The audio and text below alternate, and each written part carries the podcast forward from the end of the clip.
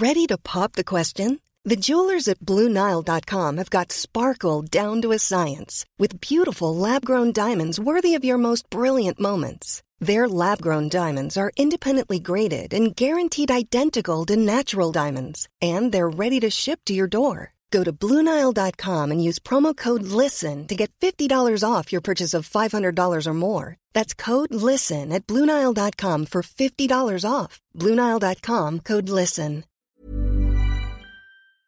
Welcome, friends, to another r slash I don't work your lady video. Do you think it's a big job to hit the like and subscribe buttons down below? Why don't you try it and let me know? That said, our first story of the day is by Connect Knowledge forty-seven. I really don't work here. At least at the time. I had just started a new job as a respiratory therapist. A few days later, I was off and got a call from the number two boss of the department. He told me there was an incident report where a patient didn't get a needed treatment, and I said I would do it. He then said what clinched the whole deal. It was dated April seventh. I told him I didn't start until April eighth. That ended the conversation. Yep, I got written up the day before I worked at that hospital. Now that I write this, I wonder how I managed to stick around for thirty-five years. Well, based on this logic, maybe a good way to stick around for thirty-five years is say, okay, well, I don't start till April eighth, so maybe we could schedule this for April seventh, twenty fifty-six? Somewhere around there. Then boom, you got thirty-five years of job security right there. If you found yourself in a situation like this and there was somebody you could probably put some kind of complaint into, would that be the first thing you try to do, considering you literally don't start there till the very next day after? Let me know in the comments down below. Our next story is by Ambitious Diamond three eighty-eight. Happened twice this weekend. I'm literally at Universal Orlando Resort. It's important to note every single employee wears a themed outfit based on where they're working and with name tags. First time I was wearing a hoodie and joggers, and this lady walks up to me and is like, "Hi, I have a question." And I'm just looking at her, and she stands there for a second, then goes, "Oh wait, you don't work here, do you?" Nah, fam.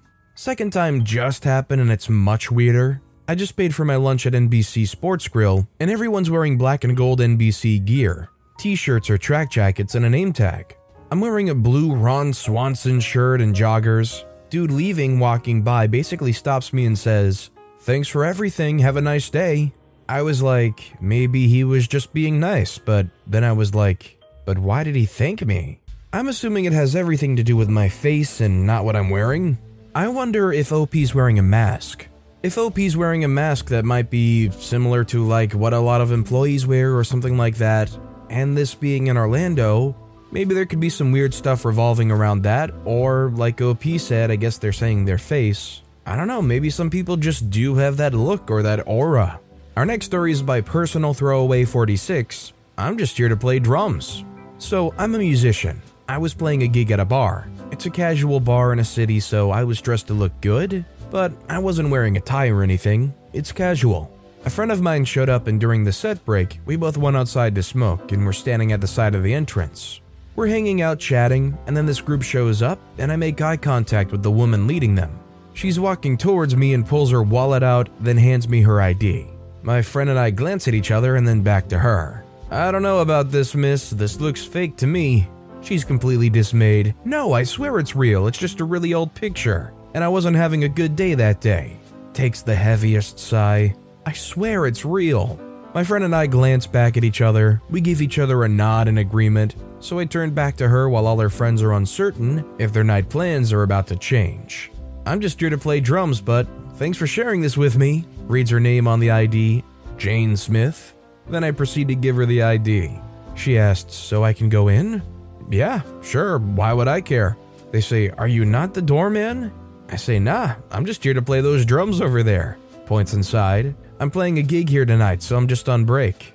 Her friends lost it. She realized what just happened, started apologizing, and I told her it was totally fine and that I got a good laugh out of it. They all hung out for the music and tipped the band graciously. After the gig, we had another good laugh and went our separate ways. To be fair, although the lady is at fault for this technically, O P was standing right by the door looking dressed up, so I feel like O P's still partly responsible. This is like the most understandable confusion I've probably heard in a while. This next story is by Flying Mint Bunny. At least she apologized. This happened yesterday at a grocery store. I was on my lunch break, quickly grabbing some food I could purchase, and headed to the self-checkout because it was faster than waiting in line, as it was about eight p m I literally was about to pay when the lady next to me asked me where she should place the small shopping basket. I didn't get a chance to answer before she realized I didn't work there and was like, "Oh, I'm sorry, I thought you worked here," tapped my shoulder, and left. I don't know where she put that basket, but I made eye contact with the actual worker for the self-checkout on the other side watching and busted out laughing. I think it was the look on my face, well, my eyes because I wore a mask, that told her I didn't work there and had no idea. Either way, I think it was nice she apologized and moved on. O Ps should be counting their lucky stars that they're in this subreddit and they were able to say, "She apologized and moved on." Many a people would not have had such a pleasant experience, I should say. This next story is by Chels the Grinch. This one was actually understandable. I used to work at the place where you build your own furry friend. It was during the summer and another store in the mall was having a sale on flip-flops. Me and a coworker went to the store while we had a slow time at work to try and get some flip-flops. We didn't think to take our work aprons or name tags off, and after being in the store for a few minutes, a little girl around the age of seven walked up to us and started asking a question. We felt so bad when we had to tell her that we didn't work there. Poor girl was probably so confused. We wore blue aprons, and the employees of this store also wore a very similar blue. If it had been an adult, they probably would have thought we were lying. See, now this is where I don't necessarily agree with O P. They said, if it had been an adult, they probably would have thought we were lying. But I maintain that if you tell somebody you don't work in a certain place and they come back with you with, "No, you're lying, you do work here," that is not an adult. That's a well overgrown child. Our next story is by Lil Artemis ninety-two, my first encounter. Just had my first I R L, I don't work here lady, and wanted to post about it. I was shopping at Walmart and was putting something in my cart and crossing it off my grocery list when a woman I didn't know came up and asked me about a Parmesan cheese, which I don't particularly like and have never bought. I was a little confused and just looked at her wide-eyed, not entirely sure what to say. I finally shrugged and said, "I don't know, I don't work here." That's when she noticed I was wearing a forest green shirt and black yoga pants, so definitely not the Walmart uniform. And she stepped back, embarrassed, and apologized. We both shared a laugh and went our separate ways. It wasn't nearly as dramatic as some of the stories I've seen on here, but it was the first time I was ever mistaken for an employee, and I wanted to share it with y'all because we could all use the laugh. Please, O P, please tell them about the Parmesan cheese. That's all they need help with. They just need to know if that Parmesan cheese is tasty. Also, can I say, what's with the surprisingly high amount of good encounters here going on today? We've been on a roll of good luck here today. Our next story is by Z five eight nine five, a nice little encounter. I, male nineteen, was at my favorite local pizza joint at the counter, waiting to pick up and pay for my order for my girlfriend, twenty-one, for us to enjoy at our shared apartment. I was wearing a black camouflage Nike hoodie, gray sweatpants, and yellow slash black Adidas shoes. Not the average pizzeria worker attire, but I digress. I see a woman with a toddler around the age of two or three approaching the door, but she's having trouble with getting the door open. So I walk over to the door and held it open for her. She said thanks to me. Then I closed the door. I turned around to see her looking at me before she starts asking about the specials of the day. I put my hands up to signal to her to slow down and stop, which works to my surprise. I tell her I didn't work there, and her eyes widened a bit before she started frantically apologizing. I told her it was fine and that it happens a lot more than you'd expect. It actually does happen a lot to me. The two of us then had a laugh about the small incident when I had noticed that her daughter was eyeing up the gumball machine. So I gave the mother a quarter when she told her daughter they would have to do it another time. I told her to enjoy her evening before grabbing my pizza and leaving the pizza joint. And that's my story for being mistaken for a pizzeria worker. Man, I wish as a kid that the not pizzeria worker pizzeria worker would hand my mom a quarter so I could go get a gumball. As a kid, whenever I went anywhere that had an arcade machine or a gumball machine or a claw machine, I was always obsessed with that kind of stuff, but sadly it was pretty rare that I actually got to play around on those. Or got a gumball. This next story is by Gazba, complimenting the food lady on her songs. Years ago, I went to a show with Russian music, folk songs, and such. The whole theater was somewhat Russian-themed, so there was also a Russian food stand, staffed by a middle-aged blonde lady. One of the performers was another blonde middle-aged lady. Great show, good songs. After the show, my mother-in-law walked up to the food lady and said, "That was a nice show." They say, "Okay," followed by some questions about the show and the songs, and the question marks growing on the forehead of the food lady. In the meantime, I see my father-in-law walking backwards, stating mother-in-law is being mother-in-law again, and made a wrong identification. Getting out of harm's way, I guess. Finally, it clicked with food lady, who said to mother-in-law that she didn't perform, only sells food. Mother-in-law, slowly realizing her mistake, mumbled some apology and had no other option than to buy some food from her.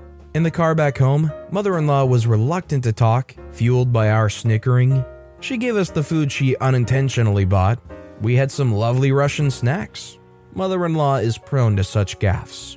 Apparently, O P clarified that their mother-in-law just kind of, I don't know, makes these weird assumptions, just goes on these whims. I feel like we all do have those kinds of moments from time to time, but to me, I always connect that kind of thinking with childhood things where you see some machine or structure or whatever, and you just get in your child's mind that there's a specific way it must work. Like, as a four or five-year-old kid, for some reason I was convinced that on Halloween schools would give out candy if you went there. It makes no sense, but it was just one of those assumptions I had about how things work. And our final story of the day is by Derek L. nineteen sixty-three. She didn't work there, but she saved my bacon. A Thanksgiving memory and a wholesome I don't work here lady. Some years back, we held a family reunion outside of Nashville. Now, my family isn't from anywhere near there, but it was convenient for the Ohio, North Carolina, and Florida branches of the family. Plus, my cousin managed the campground and got us a screaming good deal on the cabins since it was off-season. But it wasn't really convenient for my wife and I. We live on the shores of the Puget Sound. Everyone else could and did drive, but we obviously had to fly. Again, thanks to my cousin, we were able to arrive early and leave late. By flying in on the Friday before and out on the Monday after, we didn't have to fly on the holiday weekends or during the holiday week, and saved literally eighty percent on the cost of our tickets. Plus, we got some time free of family commitments and got to do some geocaching, and I got to visit Johnny Cash's grave. So it's the Monday before Thanksgiving, and we're hanging out with a couple of cousins who came in Sunday. Most everyone's coming in on Monday, and I wanted to be there when they got there. Living on the other side of the country, I don't get to see my family as much as I'd like. And my phone rings. It's my mom. She's somewhere in the boonies of North Georgia, and she wants me to go to the grocery store and buy apples so she can make apple pies for Thanksgiving. I say, "Mom, why didn't you just get apples in Florida?" She says, "Because they'll be fresher if you buy them in Nashville." I say, "No, Mom, they won't be. They all come out of the same warehouse, and they've probably been there since last year. A day or two one way or the other won't make a difference." Not that I said this out loud, mind you. It wouldn't have accomplished anything, and I'd still have to go buy the darn apples. So me and one of the cousins head out to the local Mega Mart, and when we get there, I realized we have a capital P problem. I'm not a baker. Neither is my cousin. A quick phone call informs us that nobody hanging out at the campground is either. Calling my mom back gets a really helpful answer. "Oh, just get any pie apple, it doesn't matter." Dang, now what?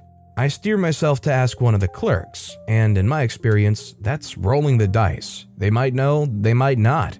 They might be able to help you, or they might B S you.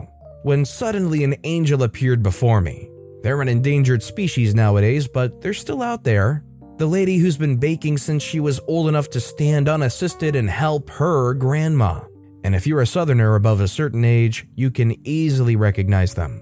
I hadn't lived in the South in twenty years plus, but I still know how to do this thing. I braced myself, put on my best manners, a crestfallen look, and threw myself on the mercy of the court.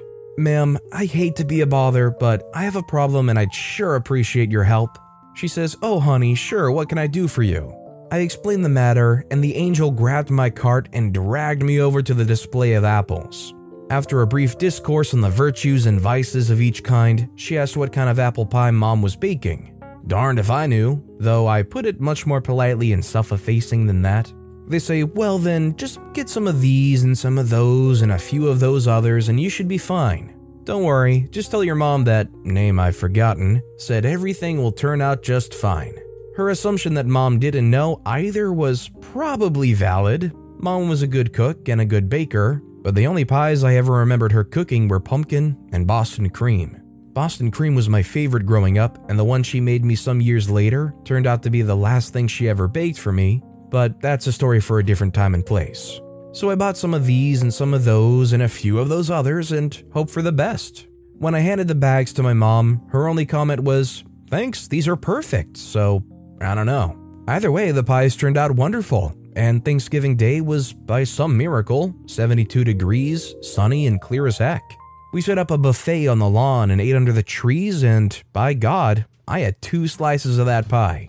When we were cleaning up, there was half of one left, and I put it in the fridge in my cabin for breakfast the next morning. Mom gave me a scowl as I was making off with it, but she owed me, both for the errand and for giving away almost an entire fifth of my Jack Daniels. This was definitely a right place at the right time kind of moment. O P is in such a dire need to figure out what kind of apples, and they stumble into one of the nicest ladies that have been cooking forever. And not only that, but were willing enough to just take them aside and give them a lecture on what apples are good for what.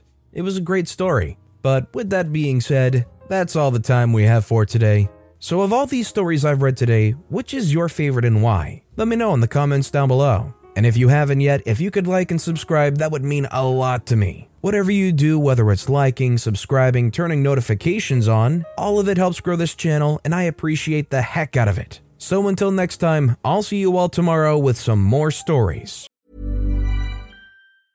Mom deserves the best, and there's no better place to shop for Mother's Day than Whole Foods Market. They're your destination for unbeatable savings, from premium gifts to show-stopping flowers and irresistible desserts. Start by saving thirty-three percent with Prime on all body care and candles. Then get a fifteen-stem bunch of tulips for just nine ninety-nine each with Prime. Round out Mom's menu with festive rosé, irresistible berry chantilly cake, and more special treats. Come celebrate Mother's Day at Whole Foods Market.